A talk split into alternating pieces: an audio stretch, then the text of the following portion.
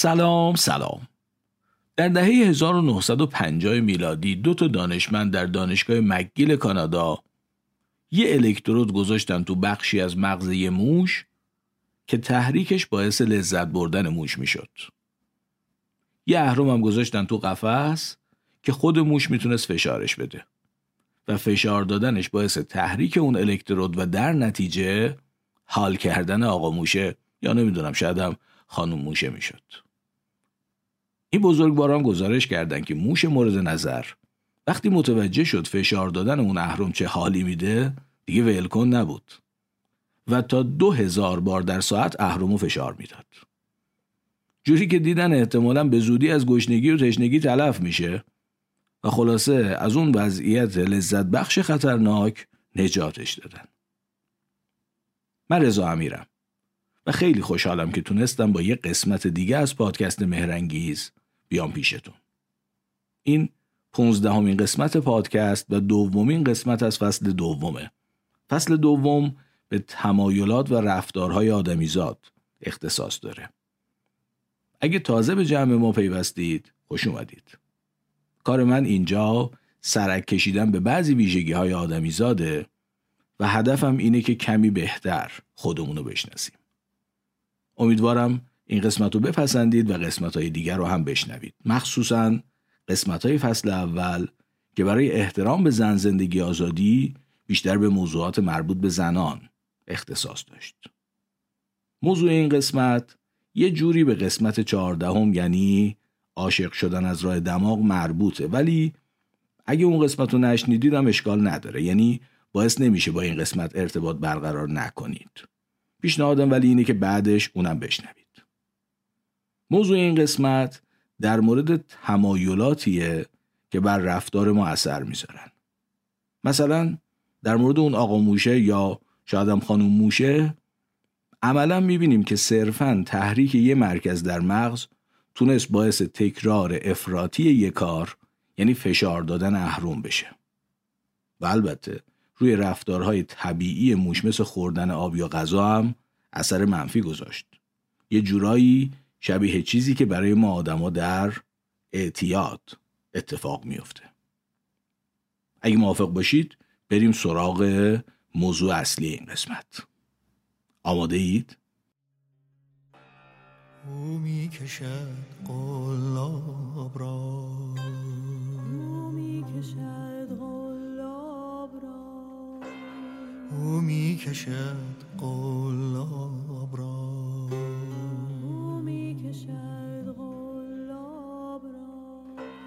او می کشد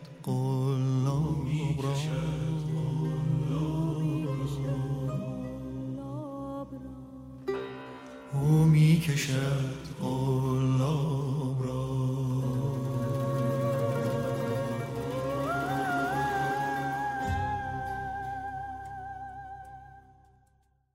بله. آخرش ممکنه به این نتیجه برسیم که انگار یه سری قلاب به ما وصله. و ما مدام داریم به وسیله این قلابا به این ور اونور کشیده میشیم. خب موضوع این قسمت چی بود؟ تمایلات و اثری که بر رفتارهای ما می‌ذارن. اول باید رفتار رو تعریف کنیم. رفتار یعنی پاسخ ما به محرک ها یعنی هر وقت حرف رفتار میشه دست کم یه محرک باید داشته باشیم و یه پاسخی که به اون محرک داده میشه. مثلا یه چیزی به چشم شما نزدیک میشه و شما پلک می‌زنید. این یه رفتار خیلی ساده است. نزدیک شدن اون چیز به چشم شما محرکه پلک زدنم پاسخ شما به این محرکه. ما به این میگیم رفتار. یه منطقی هم داره این رفتار که خب خیلی واضحه. جلوگیری از آسیب احتمالی به چشم. و فقط یه سوال مهم میمونه. رابطه این محرک و این پاسخ رو چی تعیین کرده؟ یعنی چی باعث شده ما به محرک نزدیک شدن چیزی به چشممون با پلک زدن پاسخ بدیم؟ یه بچه چند ماهه ممکنه یه بار دست زده باشه به بخاری و سوخته باشه و یاد گرفته باشه که به بخاری دست نزنه. یا ممکنه می‌خواسته دست بزنه و مادرش جلوشو گرفته و خلاصه یادش داده که دست زدن به بخاری خطرناکه. و حالا این بچه یا به خاطر سوختن قبلی یا به خاطر آموزش مادرش یاد گرفته که به بخاری دست نزنه یاد گرفته. ولی در مورد پلک زدن اینطور نیست. یعنی یه بچه برای اینکه وقتی چیزی به چشمش نزدیک میشه پلک بزنه نه لازم قبلا چیزی خورده باشه تو چشش و نه لازمه کسی بهش اینو یاد داده باشه. خودش از اول بلده. همه یه بچه های سالم از اول بلدن اینو. در واقع دستورالعمل این رفتار از طریق ژنا به بچه های آدمی زاد رسیده. ما به این میگیم غریزه. از نظر زیست شناسی غریزه یعنی رفتاری که نیاز به یادگیری نداره و از طریق ژنا به فرد می‌رسه. که یه وقتایی می‌تونه خیلی پیچیده تر از رفتاری مثل پلک زدن هم باشه. یه مثال خیلی خوب برای این موضوع وجود داره. در مورد پرنده کوکو یا همون فاخته. اسم فارسی این پرنده فاخته است. این بزرگوار حال خوابیدن روی تخم خودشو نداره. در نتیجه میره تو لونه پرنده های دیگه تخم می‌ذاره. یه فیلم خیلی خوب از این ماجرا وجود داره که می‌ذارم تو کانال تلگرام پادکست و حتما ببینیدش. خیلی باحاله.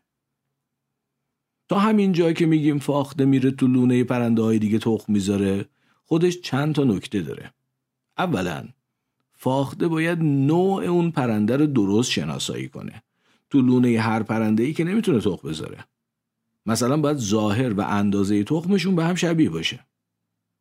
دوما اون پرنده باید تازه تخم گذاشته باشه. و فاخته مادر اینم تشخیص میده که اون کی تخم گذاشته. و سوما اون پرنده باید پرنده روی تخماش خوابیده دیگه.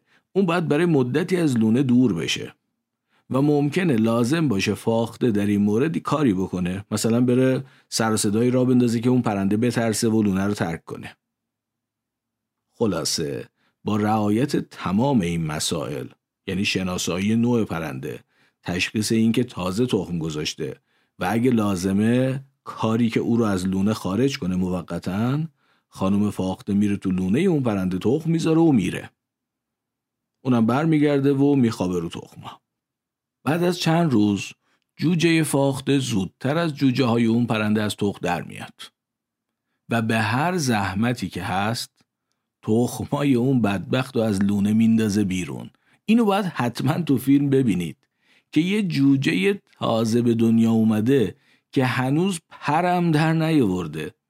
چجوری تخما رو میندازه بیرون؟ بسیار کار سختیه خیلی با مشقت این کار رو انجام میده ولی ول نمی‌کنه تا تمام تخما رو میندازه بیرون. اون پرنده بدبختم به این جوجه مادر به خطا که حالا بچه خودش نیست ولی اون فکر می‌کنه بچه خودشه دیگه غذا میده و بزرگش می‌کنه. بعد چی میشه؟ این جوجه مادر به خطا وقتی بزرگ میشه بالغ میشه دقیقا مثل مادر فلان فلان شده خودش. رفتار می‌کنه. یعنی بازم میره یک پرنده دیگر رو شناسایی می‌کنه. اگه لازم باشه فراریش میده تو لونش تخم می‌ذاره. تو این ماجرا دو تا رفتار غریزی خیلی مهم وجود داره. اول بیرون انداختن تخم از لونه که اصلا جوجه فرصتی نداشته یاد بگیره این کارو. از همون اول که به دنیا میاد این کارو بلده. این کار تو ژناشه. معلومه که دستورالعمل این کار که کار سخت و پرزحمتی هم هست طول می‌کشه. کاملا از طریق ژنا بهش رسیده. دوما مثل مادر واقعی رفتار کردن در حالی که این جوجه فلان فلان شده اصلا مادرشو که ندیده. این نشون میده فلان فلان شدگی مادر از طریق ژنا به بچه رسیده. چرا این مثال اهمیت داره؟ چون نشون میده که ژنا توانایی کنترل رفتارهای خیلی پیچیده تری از پلک زدن رو هم دارند. در مورد پلک زدن موضوع عملا خیلی ساده است. یه گیرنده نزدیک شدن جسم به چشم و تشخیص میده. پیام عصبی تولید میشه که ماهیچه های بندنده پلک رو منقبض می‌کنه. یه سری ماهیچه قراره پلک رو ببندن یه سری باز کنن دیگه. نزدیک شدن جسمی به چشم باعث انقباز ماهیچه هایی که پلکو میبندن میشه. به همین سادگی. خیلی هم سریع و بلافاصله این اتفاق رخ میده. ولی مثلا در مورد بیرون انداختن تخم از لونه این کار برای جوجه تازه متولد شده فاخته خیلی کار سختیه و کلی براش تلاش می‌کنه چندین بار موفق نمیشه ول نمی‌کنه تا در نهایت تخمو بندازه بیرون. و این رفتار دیگه یه انعکاس ساده محرک پاسخ نیست. اینجا یه فاکتور مهم دیگه هم وارد ماجرا میشه. اسم اون فاکتور هست تمایل. یه حس درونی که فرد به سمت انجام کاری هدایت می‌کنه و مخالفت کردن باهاش سخته. مثل اینکه فرد احساس می‌کنه افتاده تو سرازیری.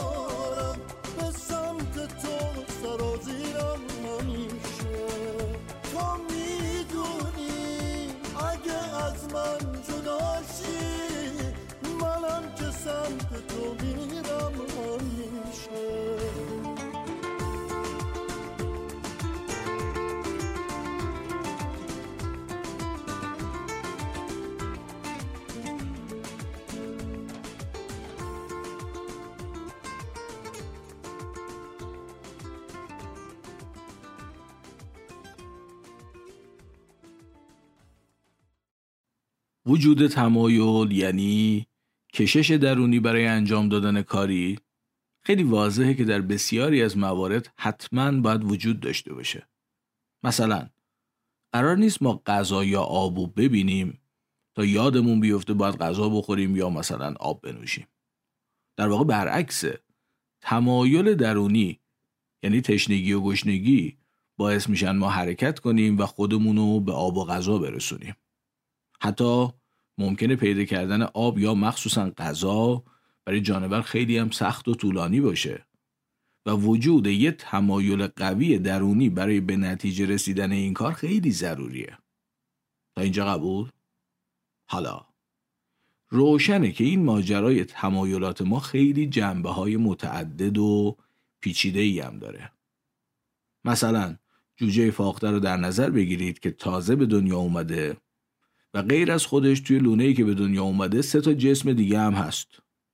و حالا جوجه ای که نه درک و دیدی در مورد خودش داره نه هیچ تجربه ای داره در خودش تمایل عجیبی احساس می‌کنه برای انجام حرکاتی که خیلی هم سختن. ولی نتیجهشون بیرون افتادن اون سه تا جسم یعنی تخمای اون پرنده بیچار است. این کار منطق خیلی واضحی هم داره. البته از دید ما نه از دید جوجه فاخته. ما می‌فهمیم که دلیل این کار جوجه فاخته اینه که تمام غذایی که پدر و مادر اون تخمای ناکام می‌تونن بیارن به این تنلش مادر به خطا برسه. اگه اون فیلمو ببینید یا عکسای این موضوع که توی اینترنت زیاد پیدا میشه رو دیده باشید متوجه میشید که خیلی زود هیکل این جوجه مادر به خطا از اون دوتا اسکلی که دارن بهش غذا میدن و از کل لونه بزرگتر میشه. و معلومه که اون دوتا پرنده اسکل کوچیک نمی‌تونن هم شیکم جوجه های خودشون رو سیر کنن هم شیکم کارت خورده اینو. پس منطق بیرون انداختن تخم از نظر تکاملی برای من و شما روشنه. برای اینکه همه یه غذایی که اونا می‌تونن بیارن گیر این جوجه بیاد. ولی اون جوجه که خودش این چیزها رو نمی‌فهمه. اون نمی‌دونه این اجسامی که اطرافش هستن تخمن. اگه بمونن چند روز دیگه جوجه ازشون در میاد. بعد پدر مادر اینا نمی‌تونن هم شکم جوجه های خودشون رو سیر کنن هم شکم کارت خورده اینو. پس بهتره بندازتشون بیرون. هیچ کدوم اینا رو اون جوجه فاخته نمی‌فهمه و نمی‌تونه که بفهمه.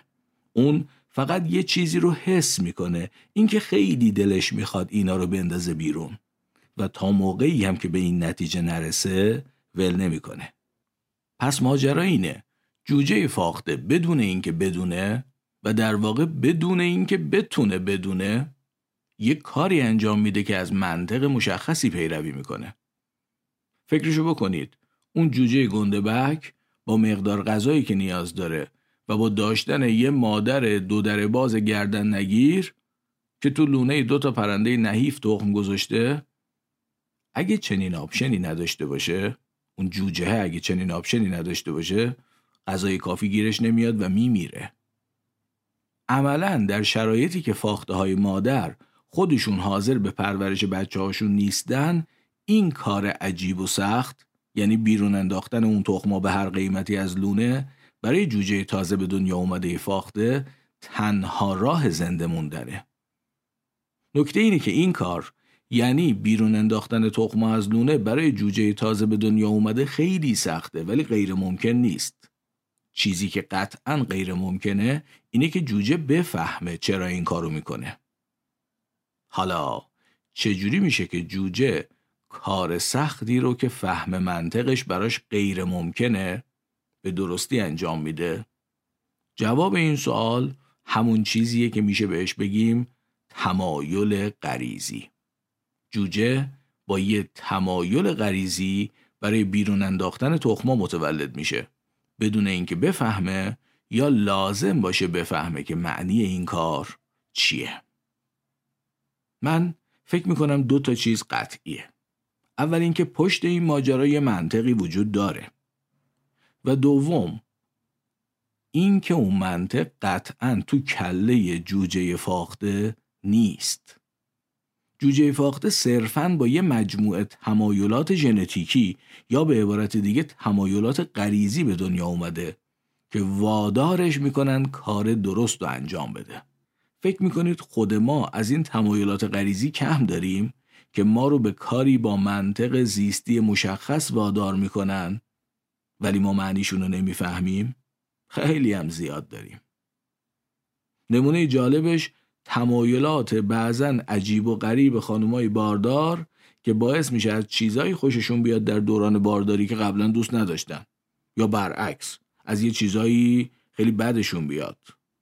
و حتی ممکنه تمایل شدید و مقاومت ناپذیر به خوردن چیزای غیر خوراکی مثل خاک یا مثلا مهر نماز پیدا کنن. من وقتی شروع کردم به تحقیقات مربوط به این پادکست تو یکی از مقاله هایی که خوندم چهار تا توضیح تکاملی مطرح شده بود در مورد منطق اینجور تمایلات خانمای باردار که ما در حالت کلی بهشون میگیم ویار یکی از این منطقا معروفه. معمولا پزشکا هم همینو میگن. اونم اینه که کمبود یه ماده مثلا آهن باعث چنین تمایلاتی مثلا تمایل به خوردن خاک میشه. که به نظر میاد در موارد زیادی و تا حدود خوبی هم درسته یا مثلا تمایل به خوردن چیزای شور برای جبران دفع بیشتر سودیوم از ادرار مادر باردار که اونم خودش به دلیل تغییرات هورمونی دوران بارداری نسبتا شایعه.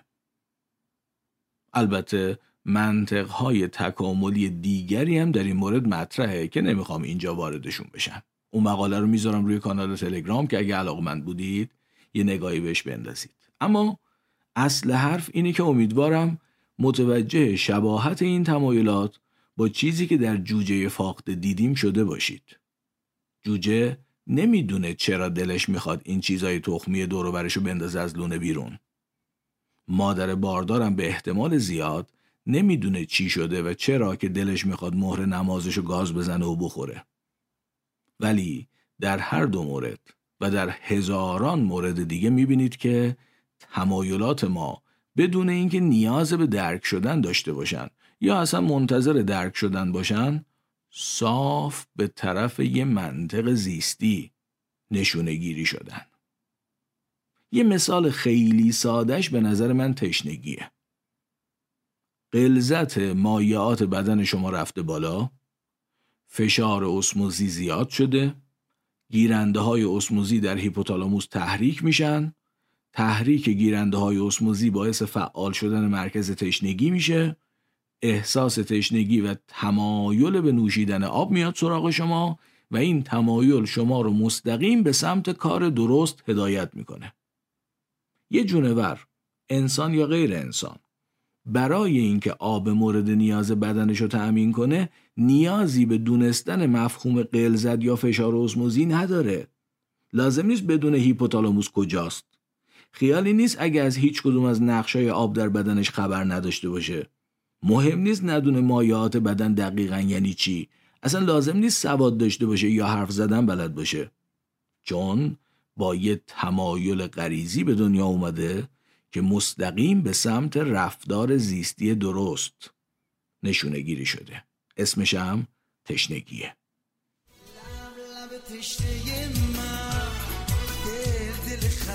هنوز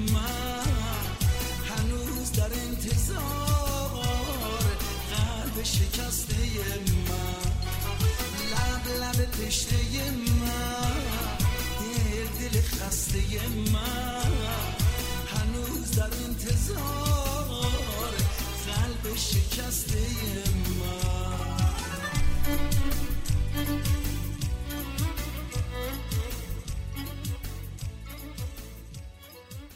فکر کنم کم کم مفهوم تمایل و نقشش در کنترل رفتارهای ما داره روشنتر میشه.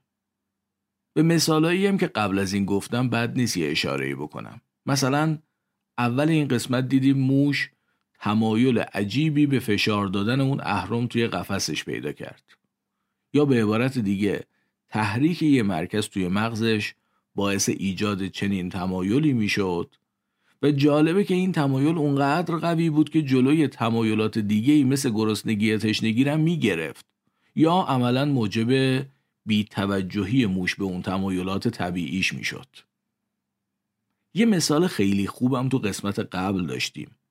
فرومون ها یا بوی تولید شده در بدن پسری باعث ایجاد تمایل یا همون علاقه در دختری نسبت به اون پسر می‌شد. امیدوارم از اون قسمت یادتون باشه که منطق این تمایل چی بود اگه نشنیدید اون قسمت رو یا یادتون رفته پیشنهاد می‌کنم بشنوید یا دوباره بشنوید. خلاصه چیزی که مهمه اینه که در واقع انگار تمایل به وجود اومده که جای درک رو بگیره. درکی که برای جانور خیلی سخته یا عملا غیر ممکنه که داشته باشه. ولی تمایل باعث میشه فرد کار درست رو انجام بده بدون اینکه نیازی به درک منطقش داشته باشه. آب بخوره بدون اینکه واقعا بدون چرا باید آب بخوره. جفت مناسب از نظر ژنتیکی انتخاب کنه بدون اینکه بدون ژن چیه و مناسب و نامناسب فرقشون چیه. تخما رو با هر زحمتی که هست بندازه از لونه بیرون بدون اینکه هرگز بفهمه اینا اصلا چی هن و اگه چند روز دیگه بمونن چی میشه. یا مثلا یه مادر باردار مدام در حال خوردن چیپس و خیارشور باشه بدون اینکه اصلا بدون سودیوم چیه و به چه درد می‌خوره و البته گمان می‌کنم یه خاصیت مهم تمایل همینم هست که کوره یعنی بر اساس درک نیست و در نتیجه یه تمایل شدید می‌تونه در مواردی مثل اون موش که اول این قسمت گفتم حتی زندگی فرد رو به خطر بندازه. اینم تو پرانتز بگم که در خیلی از منابع در مورد اون آزمایش ذکر شده که اون موش اونقدر اهرم رو فشار داد و آب و غذا نخورد که واقعا مرد و اسمش هم گذاشتن مردن از خوشی. چیزی که من فهمیدم اینه که در واقع تو اون آزمایش چنین اتفاقی نیفتاده و ظاهرا اون دوتا پژوهشگر وقتی احساس کردن ممکنه اینطوری بشه آزمایش رو متوقف کردن. حالا یکی از انواع تمایلاتی که هممون باش آشنایی داریم خارشه. تمایل به خاروندن بخشی از بدن. روشنه که این تمایل و رفتار خاروندن فقط مال آدمیزاد نیست. مثلا احتمال زیاده که رفتار سگایی که کنه دارن رو دیده باشید که با پاشون مدام بدنشون رو میخارونن و اینجوری سعی می‌کنن اون انگل موزی خونخوار رو از بدنشون جدا کنن. قاعدتا در برخورد با چنین چیزی مثل خود همین کنه خیلی طبیعیه که در انسان هم چنین واکنشی دیده بشه و منطق و هدفش هم مشخصه. یعنی جدا کردن انگلی که چسبیده به بدن و داره خون رو میمکه. حالا ما ممکنه با پشه بیشتر از کنه سر و کار داشته باشیم امروز. ولی در مورد این بزرگوارم اگه همین که نشست و فرو کرد دست ناخداگاه بره به سمت اون بخش از پوست و بخاروندش طبعا اون بزرگوار فرصت نمی‌کنه درست و حسابی فرو کنه دیگه. امیدوارم متوجه هم باشید که موضوع اصلی حالا یه چیک خون که اون بدبخت می‌خواد بخوره نیست. موضوع سر چیزاییه که ممکنه با اون نیش آلوده به بدن ما وارد بشه که یکی از معروف تریناش انگل مالاریاست. می‌دونید که انگل مالاریا هم به وسیله یه نوع پشه به آدمیزاد منتقل میشه خیلی هم بیماریه. بعد و خلاصه. به این ترتیب تمایل به خاروندن هم چیز خوبیه که به فرد اجازه میده یا بهتره بگم باعث میشه کار درست رو در راستای حفظ سلامتیش انجام بده. اینم تا اینجا در مورد منطق زیستی پشت پدیده خارش.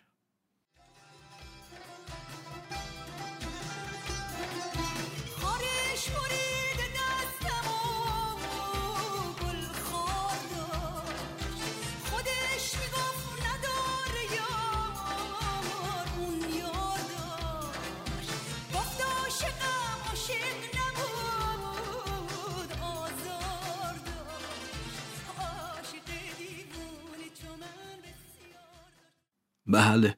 حالا شما ممکنه بگید این خارش. با اون خارش فرق داره. بله فرق داره. اما دیگه به بزرگی خودتون ببخشید. چیزی در مورد خارش پیدا نکردم راستش. بگذریم. اما ماجرای خارش یه اما داره. تا حالا مثالایی که اووردم اینجوری بود که فرد برای منافع خودش باید یه کاری انجام بده و فهم منطق اون کار براش خیلی سخت یا غیر ممکنه. و تمایلاتش باعث میشن کار درست رو انجام بده. مثلا آب بخوره یا چیپس و خیارشور بخوره یا اون اجسام تخمی رو از لونه بندازه بیرون یا مثلا جایی رو که یکی داره فرو می‌کنه توش یا قبلا فرو کرده بخارونه و اینا. اما اصل حرف اینه که همیشه هم اینجوری نیست. چرا؟ چون تمایل کوره. درکی پشتش نیست. یعنی فرد نمی‌دونه چرا باید یه کاری رو انجام بده. فقط یه مکانیسم درونی بهش میگه این کارو بکن اونم می‌کنه. معلومه که چنین مکانیسمی امکان سوء استفاده هم داره. و اینم اتفاقیه که تو زندگی ما خیلی زیاد رخ میده. دیگران از تمایلاتمون سوء استفاده می‌کنن. از سادگیم سو استفاده کردی. قرار نبود بری و برنگردی. قرار نبود اینجوری تنها بشم. OK باید از پنجره خیره شم یک کرم انگل خیلی ضایعی وجود داره به نام اکسیور یا کرمک. این جناب کرمک وقتی کسی رو آلوده می‌کنه از طریق دهان تو روده کوچیک و بزرگ زندگی می‌کنه نر و ماده هم داره. اینا همونجا تو روده عروسی می‌کنن بعد داماد میمیره. عروس سفرشو به سمت مناطق انتهایی لوله گوارش ادامه میده. بعد می‌رسه به سوراخ تحتانی لوله گوارش و شب که میشه خیلی یواش میاد بیرون همونجا اطراف سوراخ تخریزی می‌کنه. تخمای این جناب کرمک توی لایه ژلاتینی قرار دارند و این لایه ژلاتینی نواحی اطراف سوراخ تحتانی رو تحریک می‌کنه و باعث خارش میشه. یه جوری هم هست خارشش که از رو شلوار و ملایم خاروندن جواب نمیده. فرد مورد نظر که معمولا بچه است در پاسخ به این تمایل سمج دستشو می‌کنه تو با ناخون خرت و خرت اونجا رو میخارونه. نتیجه تخما میرن زیر ناخونش و اینجوری یه بچه کرمکی تخما رو از طریق دستش دوباره به خودش و البته به دیگران منتقل می‌کنه و یه مدرسه رو کرمکی می‌کنه.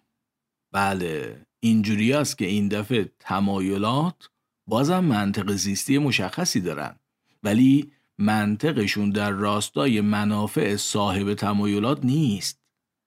و یکی دیگه داره از این ماجرا سوء استفاده می‌کنه اینم یه جنبه دیگه ماجرای تمایلات ماست که البته مثالای بیشتر از انواع دیگه ای هم براش وجود داره که من فعلا واردشون نمیشم فقط می‌خوام به خود این قضیه یه بار دیگه دقت کنیم. یه وقتی هست که خاروندن یه بخشی از بدن مستقیما در راستای منافع زیستی فرد خارنده است. مثلا می‌خواد انگلی مثل کنه را از بدن جدا کنه یا جلوی نیش زدن موفقیت آمیز پشه رو بگیره. اما در مورد کرمک می‌بینید که همون تمایل یعنی خارش نه تنها باعث جلوگیری از آلودگی یا مبارزه با اون انگل نمیشه بلکه به آلودگی مجدد همون فرد و افراد دیگه هم کمک می‌کنه در واقع بقای کرمک به خارش و خاروندن افراد کرمکیه کرمک از طریق خاروندن به افراد دیگه منتقل میشه اینم یه جنبه دیگه از ماجرای تمایلات و اثرشون بر رفتارهای ماست که اگه خوب بهش فکر کنیم چیزای زیادی رو در مورد ما و تمایلاتمون بهمون نشون میده. یه چیزی توی ما هست انگار که بهش میگیم دل. این دل کارش خواستنه. کورم هست. یعنی درکی از منطق چیزا نداره و فقط می‌خواد. و وقتی می‌خواد ما رو مجبور می‌کنه به خواستش توجه کنیم. معمولا هم اون چیزی که دلمون می‌خواد از یه منطقی پیروی می‌کنه. اما اما این که این منطق قرار منافع کیو تأمین کنه یا اساسا چه منافعی رو قرار تأمین کنه قصه دیگه ایه. آخه دل من دل ساده من. تا کی می‌خوای خیره بمونی به عکس روی دیوار. آخه دل من دل دیوونه من. دیدی اونم تنات گذاشت بده عمر آزگار. آخه دل من دل دیوونه من. تا کی می‌خوای خیره بمونی به عکس روی دیوار. بله. میشه گفت موضوع این قسمت پادکست مهرنگیز که دیگه رسیدیم به آخرش همون چیزیه که ما بهش میگیم دلم می‌خواد من تلاشم اینه که هر قسمت از پادکست مفهوم مستقل خودشو داشته باشه ولی در عین حال تمام قسمت های فصل دوم حتی قسمت های معرفی کتاب که تصمیم دارم به زودی شروع کنم قرار با همدیگه یه پازل بزرگتر رو تکمیل کنن. به این ترتیب این قسمت در عین استقلالش یه جوری در ادامه قسمت چهاردهمه و قسمت های بعدی هم قراره در کنار این قسمت ها در نهایت یه تصویر بزرگتر از تمایلات و رفتارهای ما بهمون بدن که امیدوارم بتونم اون قسمت ها رو هم هرچه زودتر بسازم و شما هم بپسندید. خیلی ممنونم که منو میشنوید و خیلی لطف می‌کنید به من اگه نظرتونم در مورد کارم بهم بگید تلاش می‌کنم به نظرتون توجه کنم و کار رو بهتر انجام بدم. این ماجرا تازه شروع شده و اگه زنده بودم و شد خیلی زود با قسمت های بعدی میام پیشتون. لطفا تا اون موقع مراقب خودتون و خوبیاتون باشید. دوباره باز خواهم گشت در گلخانه ها را. باز خواهم کرد تمام آسمان را آبی پرواز خواهم کرد. تو را در کوچه های کودکی آواز خواهم کرد. دوباره باز خواهم گشت دوباره باز خواهم گشت. تمام قفل ها را باز خواهم کرد. از آن جایی که ماندم ناتمام آواز خواهم کرد.